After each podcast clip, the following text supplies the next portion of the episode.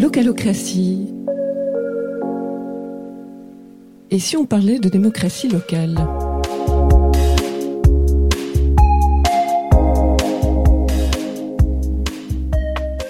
Au sein d'une commune, la fonction de bourgmestre est assurément la plus connue, la plus visible. J'ai donc voulu aller écouter une personne exerçant cette fonction pour comprendre à la fois son rôle et sa motivation. Le rôle est assurément multiple. Création d'une majorité communale, contact avec les citoyennes et citoyens, implication dans la police locale, vision du développement de la commune, et cetera, et cetera. Et derrière cela, quelle est la motivation sous-jacente ? Qu'est-ce qui fait que certains et certains sont prêts, prêts à s'investir énormément dans un tel rôle ?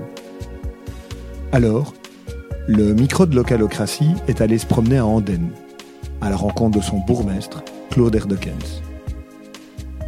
Élu à Seilles en dix-neuf cent soixante-dix, il en deviendra bourgmestre l'année d'après, établissant ainsi le record wallon du bourgmestre le plus jeune, vingt-trois ans. Aucune loi ne limitant le nombre de mandats, nous le retrouvons cinquante-deux ans plus tard, car il est toujours bourgmestre d'Andenne, record wallon de longévité. Et oui, d'abord à Seilles et ensuite à Andenne, car entre les deux, la fusion des communes de dix-neuf cent soixante-dix-sept est passée par là. Autre sujet que nous allons évoquer succinctement pour savoir ce qu'il en retient, à l'heure où la Flandre a déjà opéré plusieurs fusions, mais où le sujet reste sensible en Wallonie.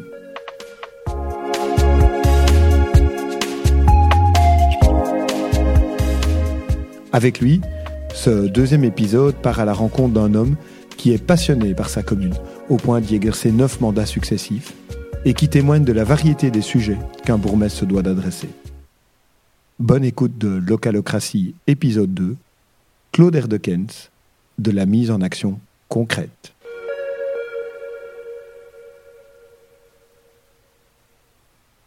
Bonjour Claude Eerdekens. Et bonjour. Merci d'avoir accepté de me recevoir dans votre bureau mayoral pour cet épisode de Localocratie. Vous détenez plusieurs records assurément. Et euh, celui qui, qui m'avait donné envie de vous interviewer, c'était le fait qu'aujourd'hui, la presse vous présente souvent comme le plus ancien bourgmestre en fonction de Wallonie. Oui, euh, en fonction, oui, mais pas en âge. Non, non, c'est bien pour ça que j'ai dit le plus ancien, donc pas, le, pas forcément le plus âgé. C'est vrai que j'ai été élu très très jeune, c'est ce qui fait qu'à, qu'à un âge qui maintenant est bien respectable, euh, je reste en, en parfaite forme, donc euh, je suis dans ma cinquante-deuxième année de fonction maintenant. Donc c'est, semble-t-il, le, le record actuel de Belgique, mais, mais peu importe le record, c'est... C'est ça, il est certain que je me dirige doucement vers la sortie. Oui, en attendant, moi, c'est de, de l'énergie et de la passion qui vous a clairement animé pendant toutes ces années que j'avais envie de discuter. Mais c'est la passion qui fait que le mandat local est, est le plus beau à mon point de vue, parce que j'en ai exercé des mandats à d'autres niveaux de pouvoir. J'ai quand même été parlementaire vingt-neuf ans, mmh. ce qui est quand même une longévité euh, qui sera de plus en plus rare dans le monde politique actuel. Avec la génération actuelle des, des parlementaires. Euh, j'ai été aussi ministre trois ans, donc euh, j'ai, j'ai navigué, si je puis dire, sur euh, d'autres sphères de pouvoir, mais euh, le sentiment d'impuissance euh, est bien réel à d'autres niveaux de pouvoir. Euh, au niveau local, on a le sentiment que l'action sert à quelque chose. On a vraiment la faculté de euh, changer, je dirais, Euh, la commune. On a l'occasion d'y rencontrer d'abord des gens. Il y a une démocratie qui est beaucoup plus euh, directe, beaucoup mieux contrôlée qu'à d'autres niveaux de pouvoir. Et puis, euh, quand on a le, le, le bonheur, bah pour moi, j'ai considéré que c'était un bonheur d'avoir finalement une confortable majorité par l'alliance de deux partis, mais ça permet d'avancer, parce que quand vous avez, comme dans certaines communes, des majorités étriquées, il tient à une voix, euh, c'est extrêmement compliqué de mener une politique et de l'assumer. Mmh, mmh. Parce qu'on est soumis, euh, je dirais, euh, parfois, même en interne, à un chantage d'un élu qui n'est pas satisfait.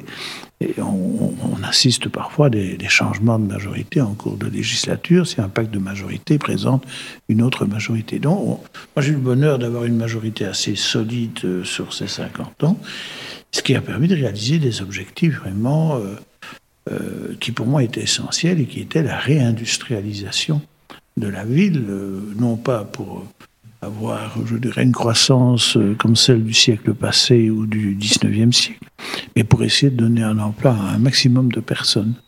Quand je suis arrivé, euh, à Andenne, c'était une zone qui se mourait, euh, où toutes les entreprises disparaissaient les unes après les autres, et il a fallu reconstituer un tissu économique euh, moderne et euh, susceptible d'occuper un maximum euh, de personnes. Donc, ça, je sais le faire au niveau local.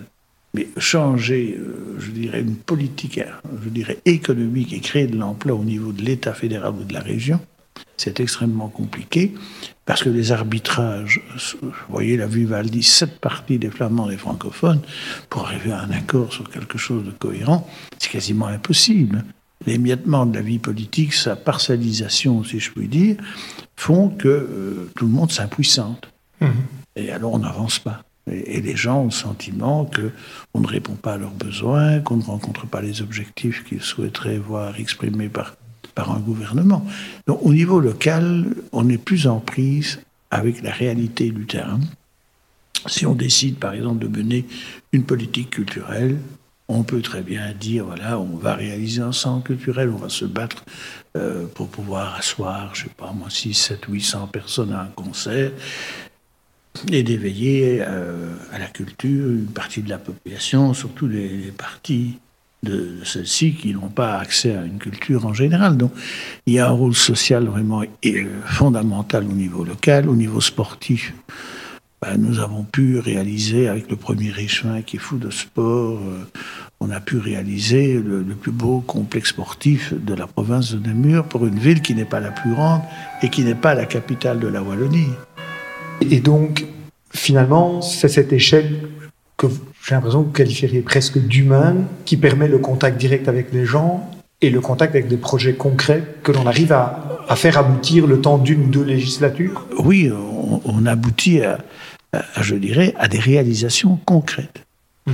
Toutes, les, toutes les, les majorités, d'ailleurs, parce que moi, ce qui me, me frappe euh, par rapport à, à l'endettement de notre pays, qui est un des pays, malheureusement, avec Euh, un taux d'endettement par rapport au P I B considéré comme fort élevé selon les critères européens.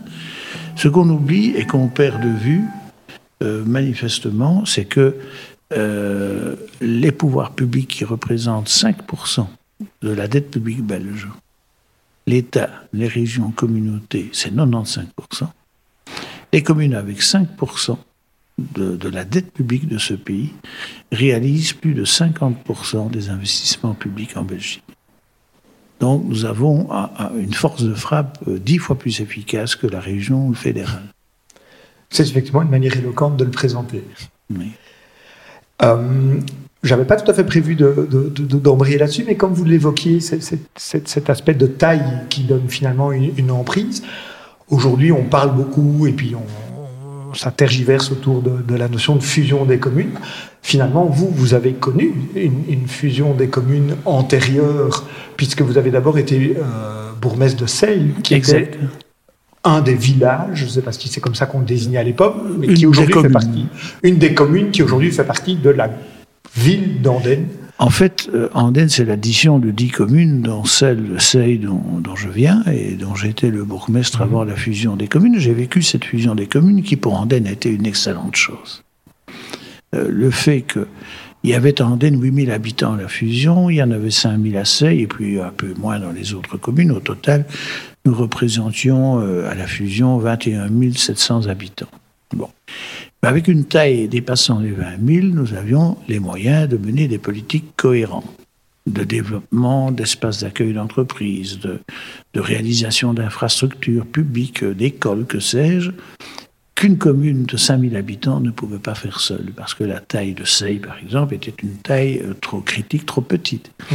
Il faut au minimum, à mon avis, pour qu'une commune soit viable, au moins quinze mille habitants. En dessous de quinze mille habitants, Euh, c'est compliqué. C'est ça. Donc vous trouvez qu'aujourd'hui, une ville commune comme Andenne, c'est une taille intéressante pour mener une action concrète sur le terrain? Oui, parce que, euh, je prends un exemple, en termes d'emploi, sur euh, les trente dernières années, on, on avait cinq mille cinq cents emplois qu'il s'agisse d'indépendants, de, de salariés, de fonctionnaires, il y a, il y a trente ans, on est à neuf mille et demi maintenant. Donc on a gagné quatre mille emplois. Le taux de chômage a été divisé par trois. Mmh. Donc, euh, c'est-à-dire le nombre de chômeurs, euh, demandeurs d'allocations, les D D A, comme on dit, par rapport à la population active. On est à six virgule soixante-dix maintenant, on dépassait les vingt avant. Donc, on l'a fait avec une bonne taille. Mais nous fusionner, nous maintenant, avec d'autres, j'y, j'y suis, et, et les Andennais, j'en, j'en suis persuadé, sont radicalement opposés à une nouvelle fusion, parce qu'on a une belle taille. Avec qui voulez-vous que nous allions ? Avec Namur, qui a cent dix mille habitants. Oui, puis qui est assez loin, finalement. Avec Huy, qui est la ville à côté, qui a moins d'habitants que nous. Parce que, paradoxalement, nous avons six mille habitants de plus que Huy, mmh.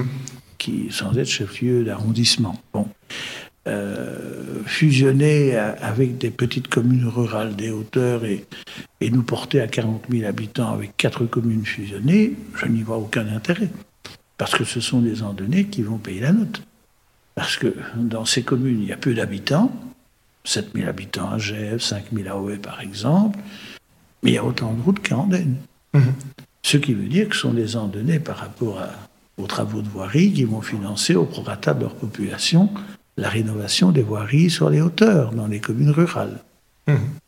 Communes qui ont aussi laissé l'étalement urbain s'exercer dans, dans toute sa splendeur, avec la multiplication de logements à l'infini, qui pose après des, des problèmes de, de coûts pour la collectivité, sans parler des risques d'inondation pour ceux qui sont en contrebas.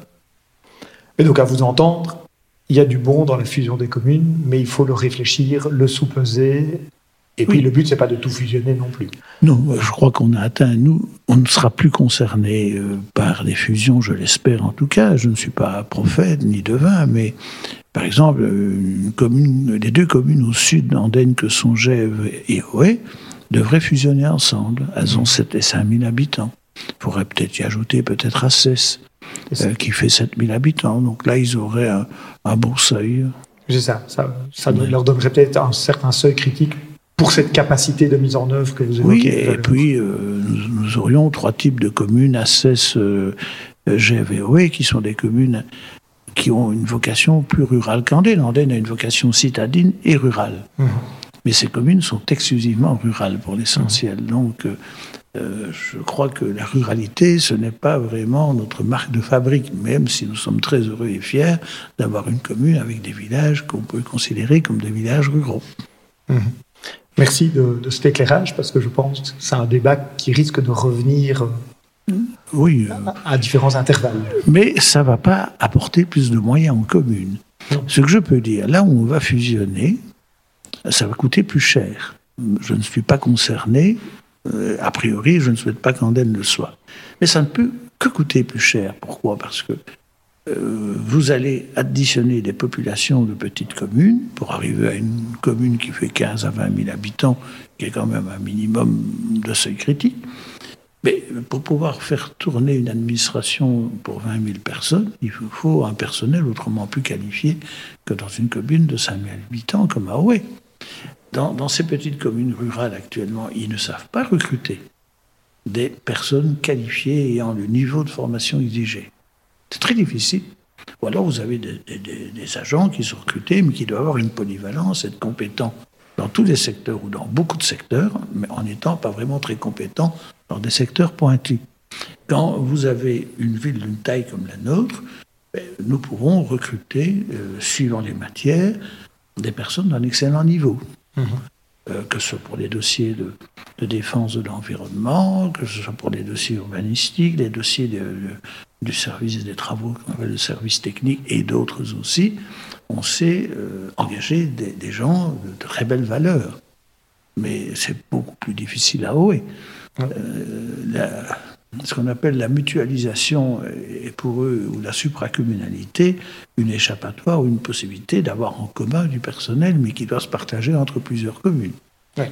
Qui, Comme, on peut avoir quelqu'un de pointu et d'hyper compétent, mais qui passe un mi-temps d'un côté, un mi-temps de l'autre. Ou un tiers de l'autre, un tiers, un, un tiers, un tiers. Mais mmh. enfin, quand il faut se balader dans trois communes différentes pour faire son temps plein, il y a quand même pour le travailleur concerné des frais de déplacement euh, et des pertes de temps liées à ces trajets. Hein. En plus, en termes de, de lutte contre le réchauffement climatique par un usage abusif de la voiture, c'est quand même pas une bonne solution non plus. Oui. Donc pas simple, cet enjeu-là, je pense. C'est pas simple, mais ça ne va pas porter en France, ça va coûter plus cher. Ceux qui disent, c'est, il y aura moins d'élus, parce qu'il y aura plus, si on fusionne trois communes, il y aura plus qu'un seul bourgmestre. Oui, on fera l'économie de deux traitements de bourgmestre, mais ils sont pas lourds, hein, les traitements de bourgmestre. Comme non, puisqu'ils sont proportionnels à la taille de la commune. Oui, puisque plus, c'est un décret qui fixe par tranche, vingt-cinq à trente-cinq, plus de trente-cinq, et en dessous par tranche successive. Euh, Euh, vous savez, les bourgmestres qui sont quasiment des bénévoles, hein, quand ils ont euh, consacré euh, beaucoup d'argent euh, à, à être présents à des manifestations auxquelles ils sont invités, qu'ils ont un traitement dans les petites communes très modeste, mmh. euh, et qu'ils doivent y consacrer parfois quarante heures semaine. Vous savez, euh, les bourgmestres de nos petites communes, et même euh, à mon niveau, on est mal payés, on est les mal payés de la politique par rapport aux parlementaires, par rapport aux ministres, qui eux ont de vrais traitements mmh. que nous n'avons pas. Et ce qui fait que tous les municipalistes, à l'exception des élus des grandes villes, bah, sont obligés d'avoir un métier autre, mmh. sans quoi ils ne pourraient pas vivre. Si vous avez un bourgmestre d'une petite commune qui a un traitement de deux mille deux cents euros net, comment voulez-vous faire tourner euh, euh, le ménage si on est seul à avoir un revenu dans, dans un couple avec deux enfants ? Mmh. Donc euh, on ne se rend pas compte.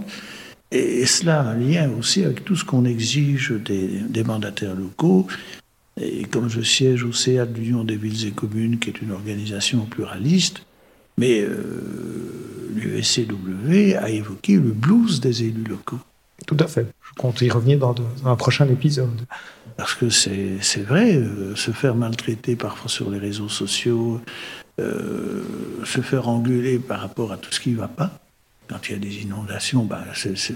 Oh, il faut toujours trouver un bouc émissaire. Et c'est vrai que parfois, c'est le pouvoir local qui est en première ligne pour recevoir les plâtres... Euh, de décisions qui sont prises au niveau européen, fédéral, régional ou provincial. Et, et on est le, le premier pouvoir au contact du citoyen vis-à-vis duquel le mécontentement peut être traduit. Et reconnaissons en contrepartie que c'est au niveau local que les élus sont le plus appréciés par la population. De nouveau, cette notion de proximité, de retour direct finalement peut-être plus en vis-à-vis que par les réseaux sociaux ou par ce genre de choses, parce euh, qu'on a l'occasion de croiser finalement le, le citoyen. Oui, mais les réseaux sociaux, et surtout depuis quelques années, empoisonnent la vie des, des élus. Moi, ça ne me l'empoisonne pas, parce que j'ai une carapace, une peau de crocodile, si, si je puis dire, si je peux dire. Euh, mais euh, d'autres le vivent très mal. Hein. Moi, je, des collègues ont démissionné, parce qu'ils ne pouvaient pas résister à la pression. Et vous avez l'impression, avec le recul, que cette pression s'est accentuée de oui, manière négative ? Elle s'est accentuée très fort sous cette législature, avec euh, finalement une évolution euh, très, très inquiétante pour le futur et pour nos démocraties euh, représentatives. Euh, c'est que le Covid a permis euh, de faire exploser, à, à propos de, de toutes les... Euh, je dirais polémique née à propos de la vaccination, de, de l'existence, de l'origine du Covid, des thèses complotistes qui n'existaient pas il y a dix ans, ou qui étaient vraiment tout à fait marginales, euh, deviennent des thèses qui sont développées avec le plus grand aplomb par, euh, euh, je dirais, des personnes très dangereuses, mmh. euh, qui ont une vision du monde euh, un peu tronquée, Euh, qui nient des évidences scientifiques, et cetera. Donc, et qui se font euh, sous le poids parfois des religions, sous le poids parfois de lobbies, sous le poids de sectes, et qui se font, euh, je dirais, des idées complètement erronées de la réalité. Et alors, il y a des gens qui suivent ça. Et vous avez l'impression que ce sont, on a plus alors ces minorités actives, mais, mais qui trouvent, grâce aux réseaux sociaux, une caisse de résonance. Tout qui, à fait. Qui... Tout à fait. Qui ébranle plus le monde politique, ou qui en bah, tout cas le qui, prend plus fort à partie. Qui euh, fait du monde politique en général, quels que soient les partis, un bouc émissaire. Mmh. Donc euh, ce, ce qui est évidemment très désagréable. Ajoutons à ça que le monde politique, à d'autres niveaux de pouvoir, parfois au niveau local également, n'est pas irréprochable. Quand vous avez des gens qui, euh, qui font passer leur intérêt personnel avant l'intérêt collectif, cela abîme l'image des politiques et, et des, des personnes ont tendance à, à généraliser euh, et à faire des amalgames. Mmh. Donc euh, ça, c'est, c'est vraiment désagréable. Donc moi, je, des gens me disent, moi, je, et même des élus, euh, vous verrez, euh, on n'aura pas, euh, pour ces élections communales, abondance de candidats comme on avait en, antérieurement. Avant, on avait pour vingt-neuf places ici en Andenne cinquante candidats. Mmh. Et bien maintenant, pour la première fois, et c'est vrai pour les autres listes aussi, hein, les candidats ne se bousculent pas au portillon. Oui, ça devient difficile de se coller une étiquette de « je m'implique en politique oui. », avec tout ce que ça pourrait susciter comme réaction alentour. Tout à fait, parce que euh, euh, s'impliquer en politique, et notamment pour les jeunes, c'est, c'est prendre des coups. C'est aller au combat, donc c'est servir de punching ball à certains moments. Mmh. Et euh, le professeur Engelmayer de l'U L B, qui est un spécialiste de, du droit judiciaire, a publié euh, dans une revue de droit euh, une préface euh, d'articles juridiques consacrés aux réseaux sociaux en général. Et ce que M. Engelmayer euh, exprimait euh, est très juste, et que les réseaux sociaux ont donné une caisse de résonance à, à des citoyens qui s'érigent en juges de la société sans rien connaître de la société qu'ils jugent. Mmh. Évidemment, la démocratie permet à chacun de s'exprimer, mais euh, que ne doit-on pas entendre ? Mmh. Et difficile d'y trouver une position ou de pouvoir avoir une oui. vision à faire progresser euh, sereinement. Ah, je, je, je vais vous donner un exemple. Ici, le stationnement est réglementé. Forcément, je vais en voiture, euh, euh, place des Tilleuls, à partir de, de mon domicile privé. Comme le stationnement est réglementé, et comme euh, c'est prévu dans le règlement communal, j'ai payé un abonnement de deux cent quatre-vingts euros par an pour me garer. Je le paye, ce n'est pas la ville qui le paye. Je le paye avec mes propres billets, je mets ça dans mes frais généraux comme bourgmestre. Très bien. Eh bien, sur les réseaux sociaux, un citoyen m'interpelle en disant qu'il est scandaleux que moi, je ne mette pas mon disque, que je ne mette pas des thunes dans le rodateur et que je, j'ai un régime de faveur. Ce qui est faux, puisque je paye. Donc, il faut se défendre d'accusations, et je l'ai fait. Et le monsieur s'est excusé très gentiment en disant qu'il ne savait pas... Qu'il y avait une formule d'abonnement en parallèle. Qu'il y avait un abonnement et, et que je payais comme tout citoyen. Mais on est tout le temps... C'est récent ce qui se passe. Il m'a envoyé une petite lettre d'excuse il y a quelques jours, et je lui ai répondu que ce n'était pas grave du tout, et que moi, je ne lui en voulais pas, mais que euh, la suspicion qu'il avait donnée à mon égard en la rendant publique sur un réseau social était quand même assez pénible. Voilà, que pour moi, c'était oublié. Voilà, mais enfin... Et c'est tout le temps comme ça. Et ça, c'est vraiment... Je peux comprendre que, que certains en ont marre. Hein. Oui, et puis, accessoirement, que vous en ayez marre ou pas, c'est du temps à consacrer pour répondre à tout cela, ou pour oui. corriger euh, la vérité. Et, et donc, j'imagine, parce que vous l'avez évoqué entre les lignes, euh, le temps, c'est quand même une variable importante quand on exerce une fonction de bourgmestre. Mais il faut euh, tout de même être conscient que dans les communes, les, les bourgmestres, excepté les grandes villes, hein, à partir d'un seuil de, de soixante-quinze mille habitants, il est difficile de cumuler un poste scabinal ou de bourgmestre avec un métier accessoire, hein, sauf peut-être professeur et quelques heures à, à l'université. Mais en dehors de cela, c'est quasiment impossible.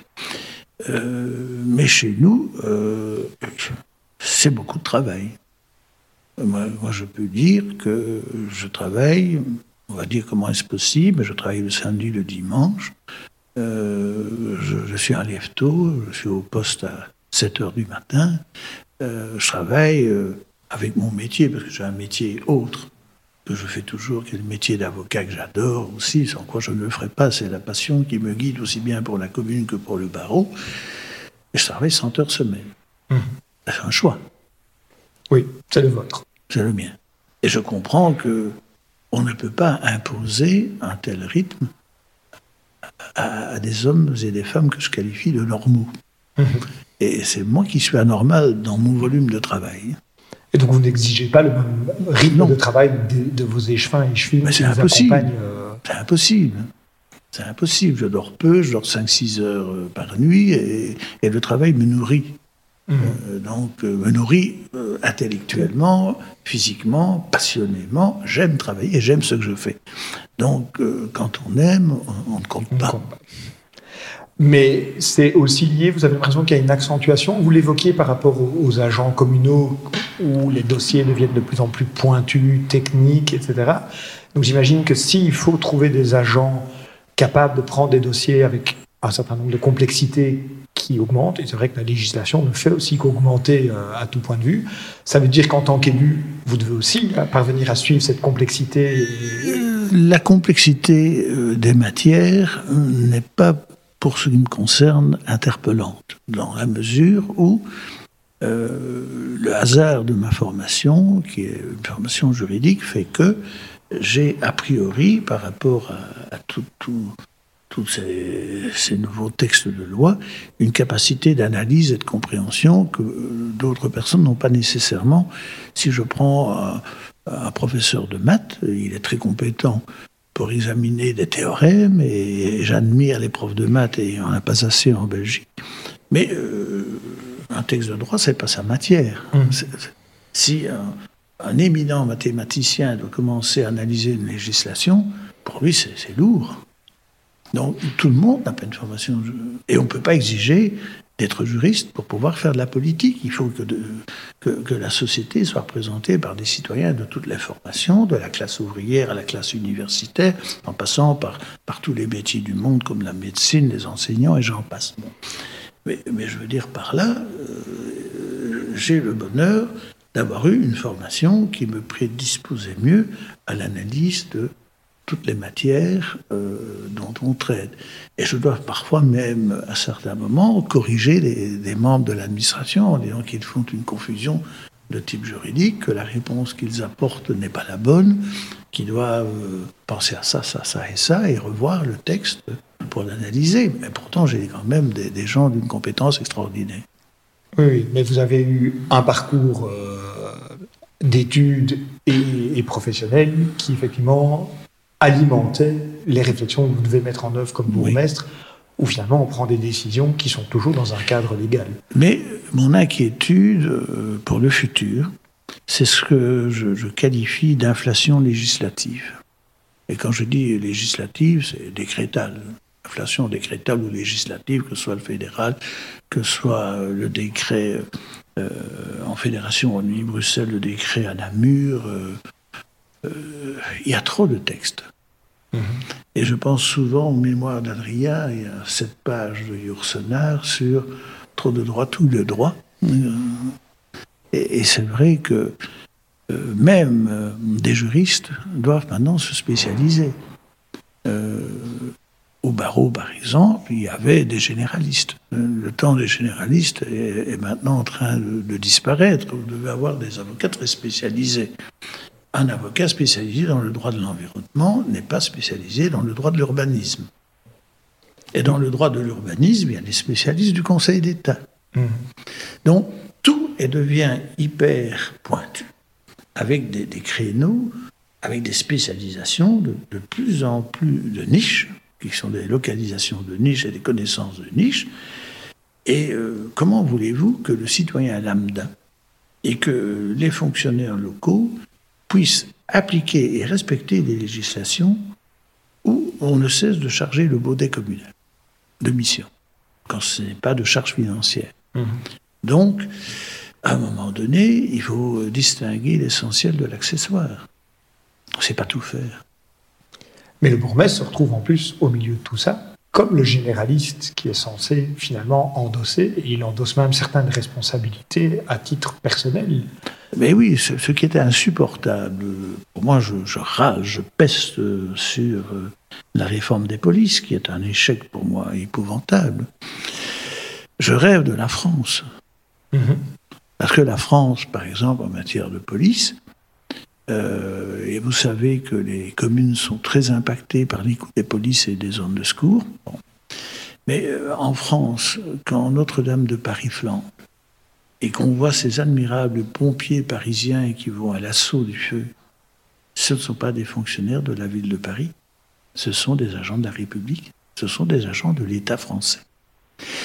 quand euh, mouillé euh, des interceptions de, de terroristes euh, par la police française, euh, ce sont euh, des policiers qui ont le statut de, de gendarme d'État. Ils sont payés par la République, et leur employeur, c'est le ministre Darmanin, qui est le, le ministre des, des, de, de ces policiers. Mmh.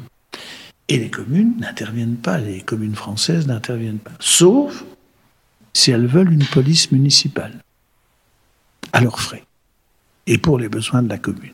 Et des besoins qui sont plus administratifs, et je dirais de présence sur le terrain, enterrement, que sais-je moi, mariage, euh, les petits événements locaux, les fêtes locales. Et la, et la mairie française paye ses agents. Chez nous, on finance euh, la police fédérale par le fédéral et des impôts citoyens, mais on, on finance les trois quarts des policiers par les communes. Mmh. Et pour qui travaillent-ils, ces policiers ? Pour l'État, à quatre-vingt-dix pour cent, pour les parquets, et euh, aussi pour le S P F intérieur, quand des policiers communaux, payés par la zone de police locale, vont à Standard Anderlecht, mmh. ou au Grand Prix de Francorchamps. Nous sommes le seul pays où les pouvoirs locaux financent le S P F Justice et le S P F intérieur. Et puis on s'étonne que les communes sont exemptes. Voilà des mauvaises réformes décidées. La loi de deux mille un sur la police intégrée, et, et d'autre part la, la réforme des zones de secours par la loi du quinze mai deux mille sept, qui est une catastrophe pour les pouvoirs locaux et pour les provinces. Financière et de nouveau chronophage aussi, parce que... Oui, et en plus le sentiment... Vous vous retrouvez à devoir consacrer du temps à la gestion de cette zone de police. Et, et, et on le fait en étant bénévole. Par exemple, les bourgmestres ne sont pas rémunérés dans un conseil de police, ni dans un collège de police. Mais si un échevin siège au conseil de police, il a une, un jeton de présence. Mmh. À l'expliquer pourquoi.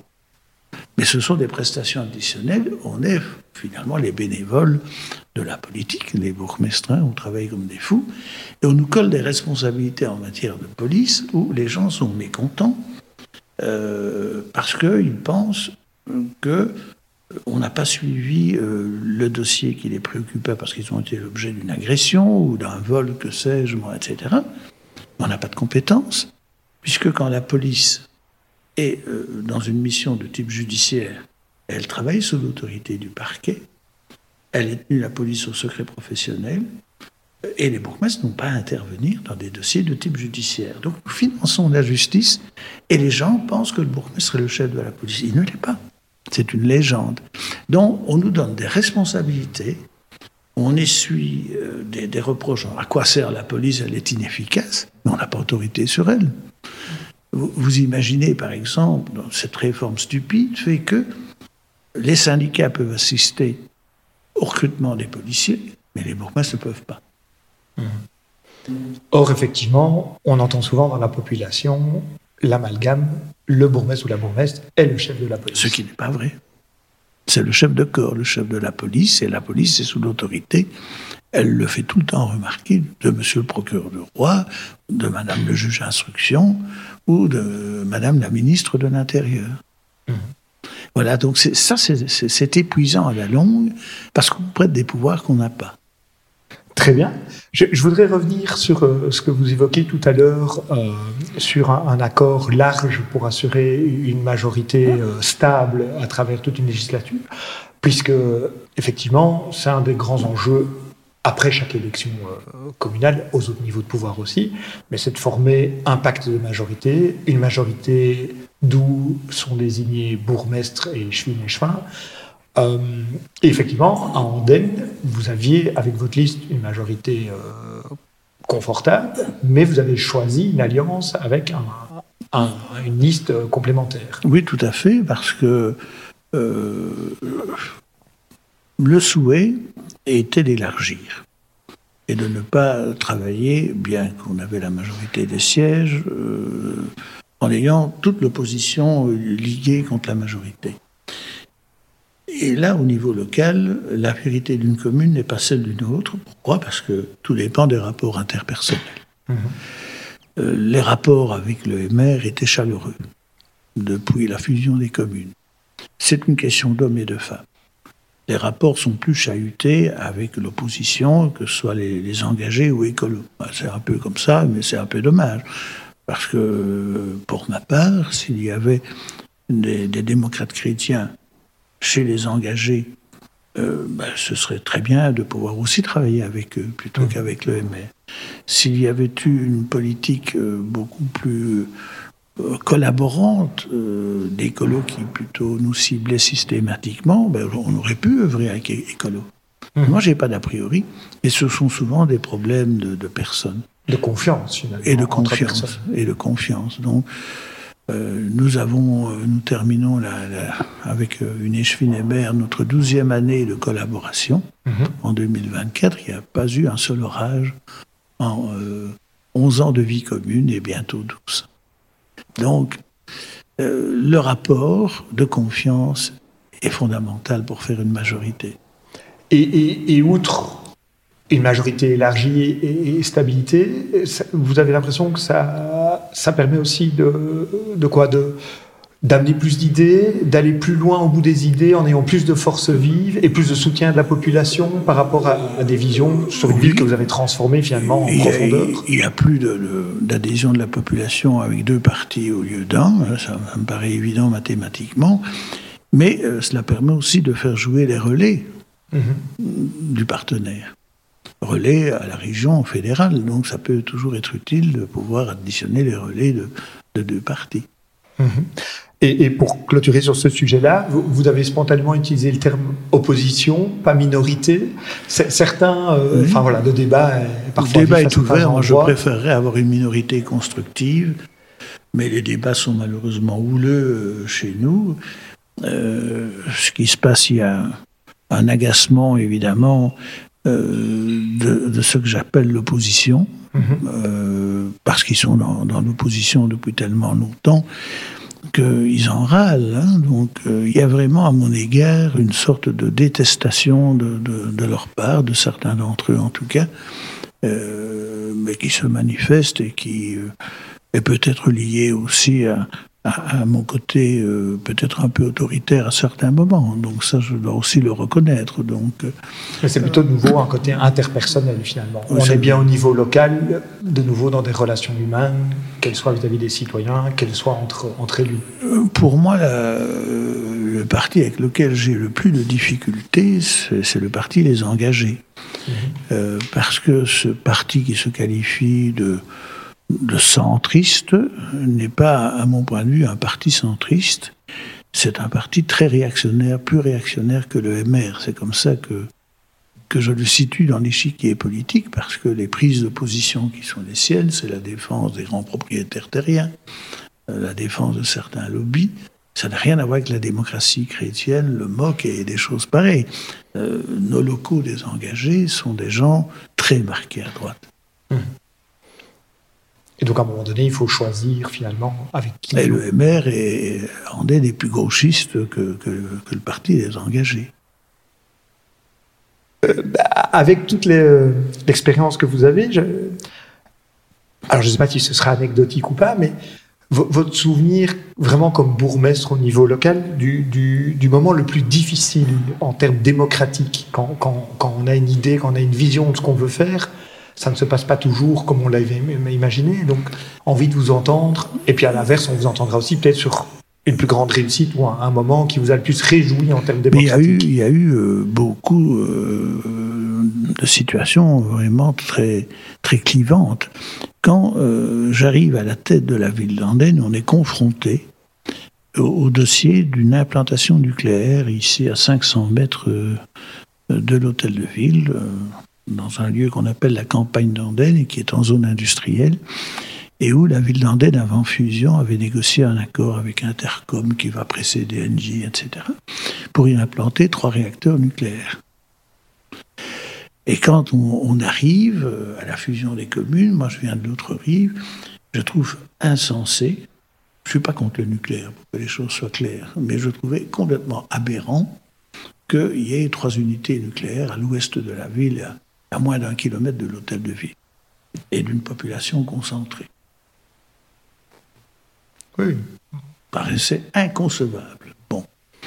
on a fait une consultation populaire euh, qui a été organisée, que Julos Beaucarne, paix à son âme, avait soutenu, je m'en mmh. souviens à l'époque, et euh, les deux tiers des Andennais, alors que le vote n'est pas obligatoire, se sont déplacés, et ils ont à quatre-vingt-cinq pour cent voté contre l'implantation des unités nucléaires à cet endroit. Là, c'est un événement marquant, et, et finalement, nous avons récupéré ces terrains industriels euh, dans le cadre d'un échange de terrains, et maintenant, on a là une réserve de cinquante hectares en plein cœur de ville de terrains bâtir, bâtissables au plan de secteur et qui ont perdu le caractère industriel. Et bah, ça, c'est, c'est un événement marquant du début de Montmajorin. Un autre événement marquant, ça a été la venue d'une structure qui a disparu, c'était le patriarche. Mmh. Le patriarche était une sorte de secte avec un gourou, euh, Hajo Meier, qui avait malheureusement été victime des nazis et qui avait survécu à un camp euh, de la mort. Et quand on va à Auschwitz, on, on voit très bien, quand on arrive dans le camp et qu'on, qu'on le visite, « Arbeit macht frei », « Travailler en libre », ce qui est quand même d'un cynisme fou. Absolument. Et Engelmayer avait implanté une succursale de, du patriarche, ça s'appelait le patriarche, où ces gens voulaient euh, euh, guérir, par le travail quasiment forcé, des toxicomanes de leur toxicomanie. Et tout ça, c'était une euh, procédure d'enrichissement sans cause légitime, euh, par une exploitation de type sectaire, mmh. d'êtres humains fragilisés, pour lesquels les familles fondaient un espoir dans une structure soi-disant curative, mais qui était une structure d'exploitation de l'homme par l'homme, avec des risques pour la santé de ces pauvres gens.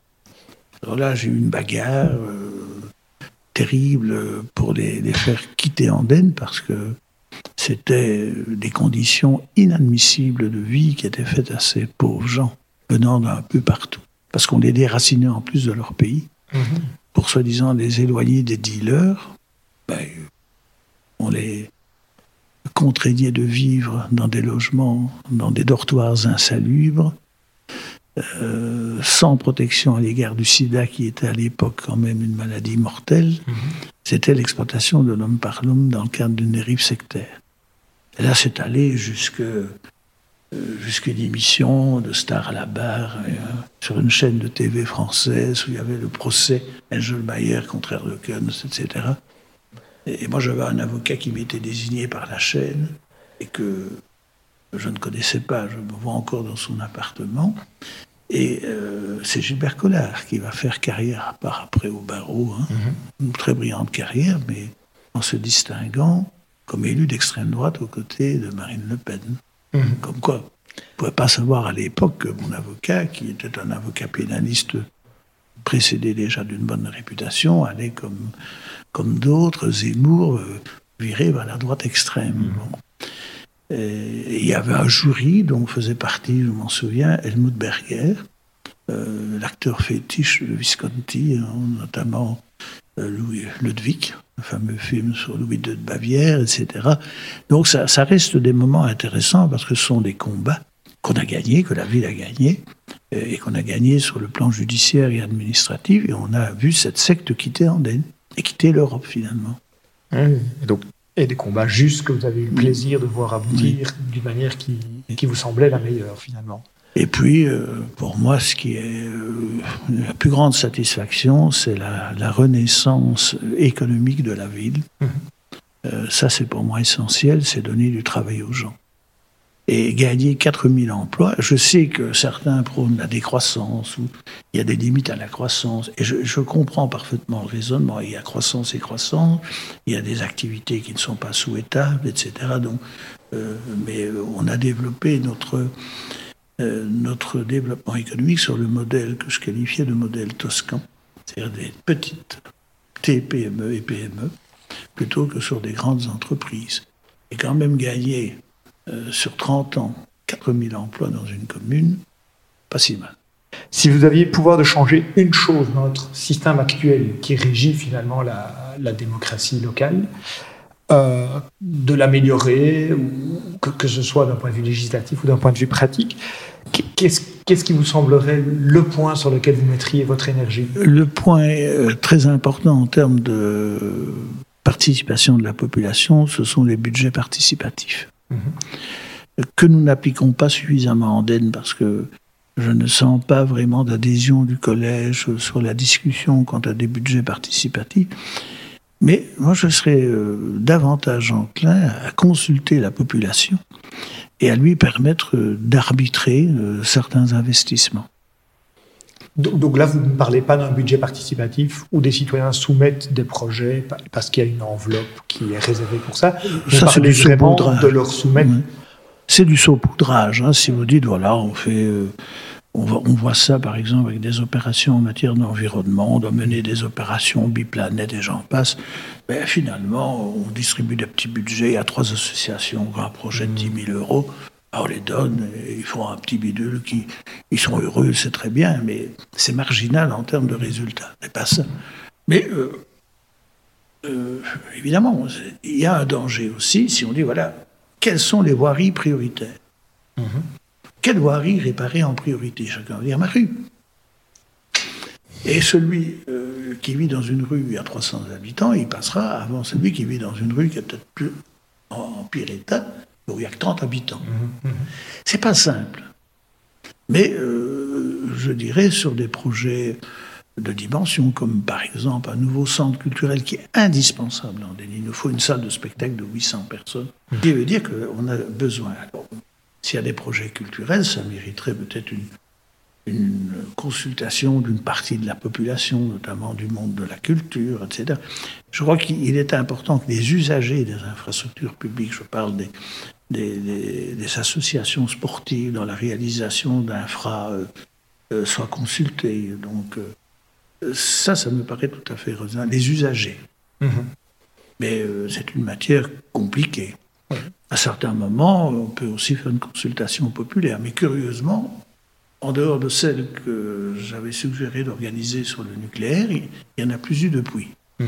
Et ni l'opposition, ou la minorité, ni la majorité ne sont venus avec des, des projets euh, de consultation de la population.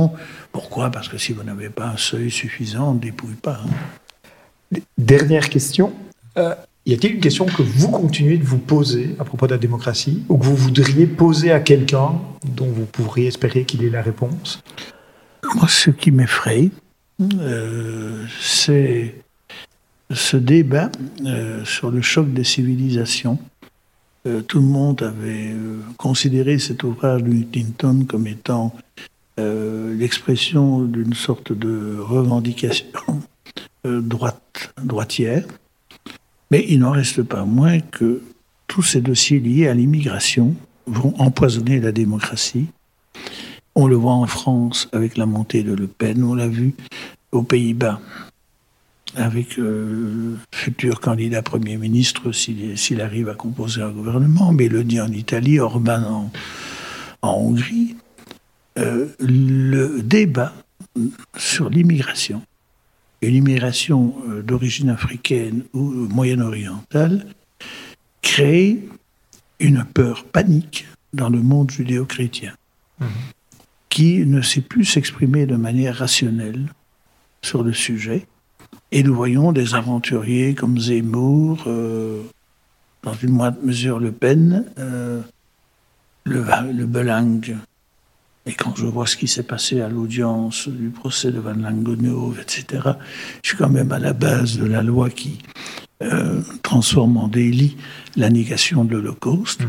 Bon, je suis effrayé par l'évolution de, de notre société et par ce que j'entends de, des Andennais que je peux voir croiser, qui sont euh, devenus, même s'il vote à gauche, ou même à l'extrême gauche, mmh. raciste. Il y a une montée du racisme dans la population qui m'inquiète très fort. Je suis très inquiet.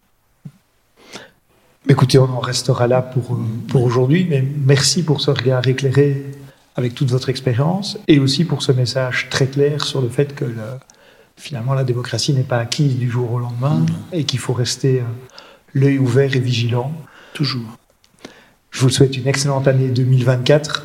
un grand merci. À vous aussi. Jusqu'à la fin de la législature. Et à vous aussi, hein. Je crois que vous êtes aussi très engagé en politique. Hein. J'essaie à ma petite échelle. Fort bien, et c'est très bien d'être engagé. Merci. Voilà. Et voilà, cet épisode de Localocratie est terminé.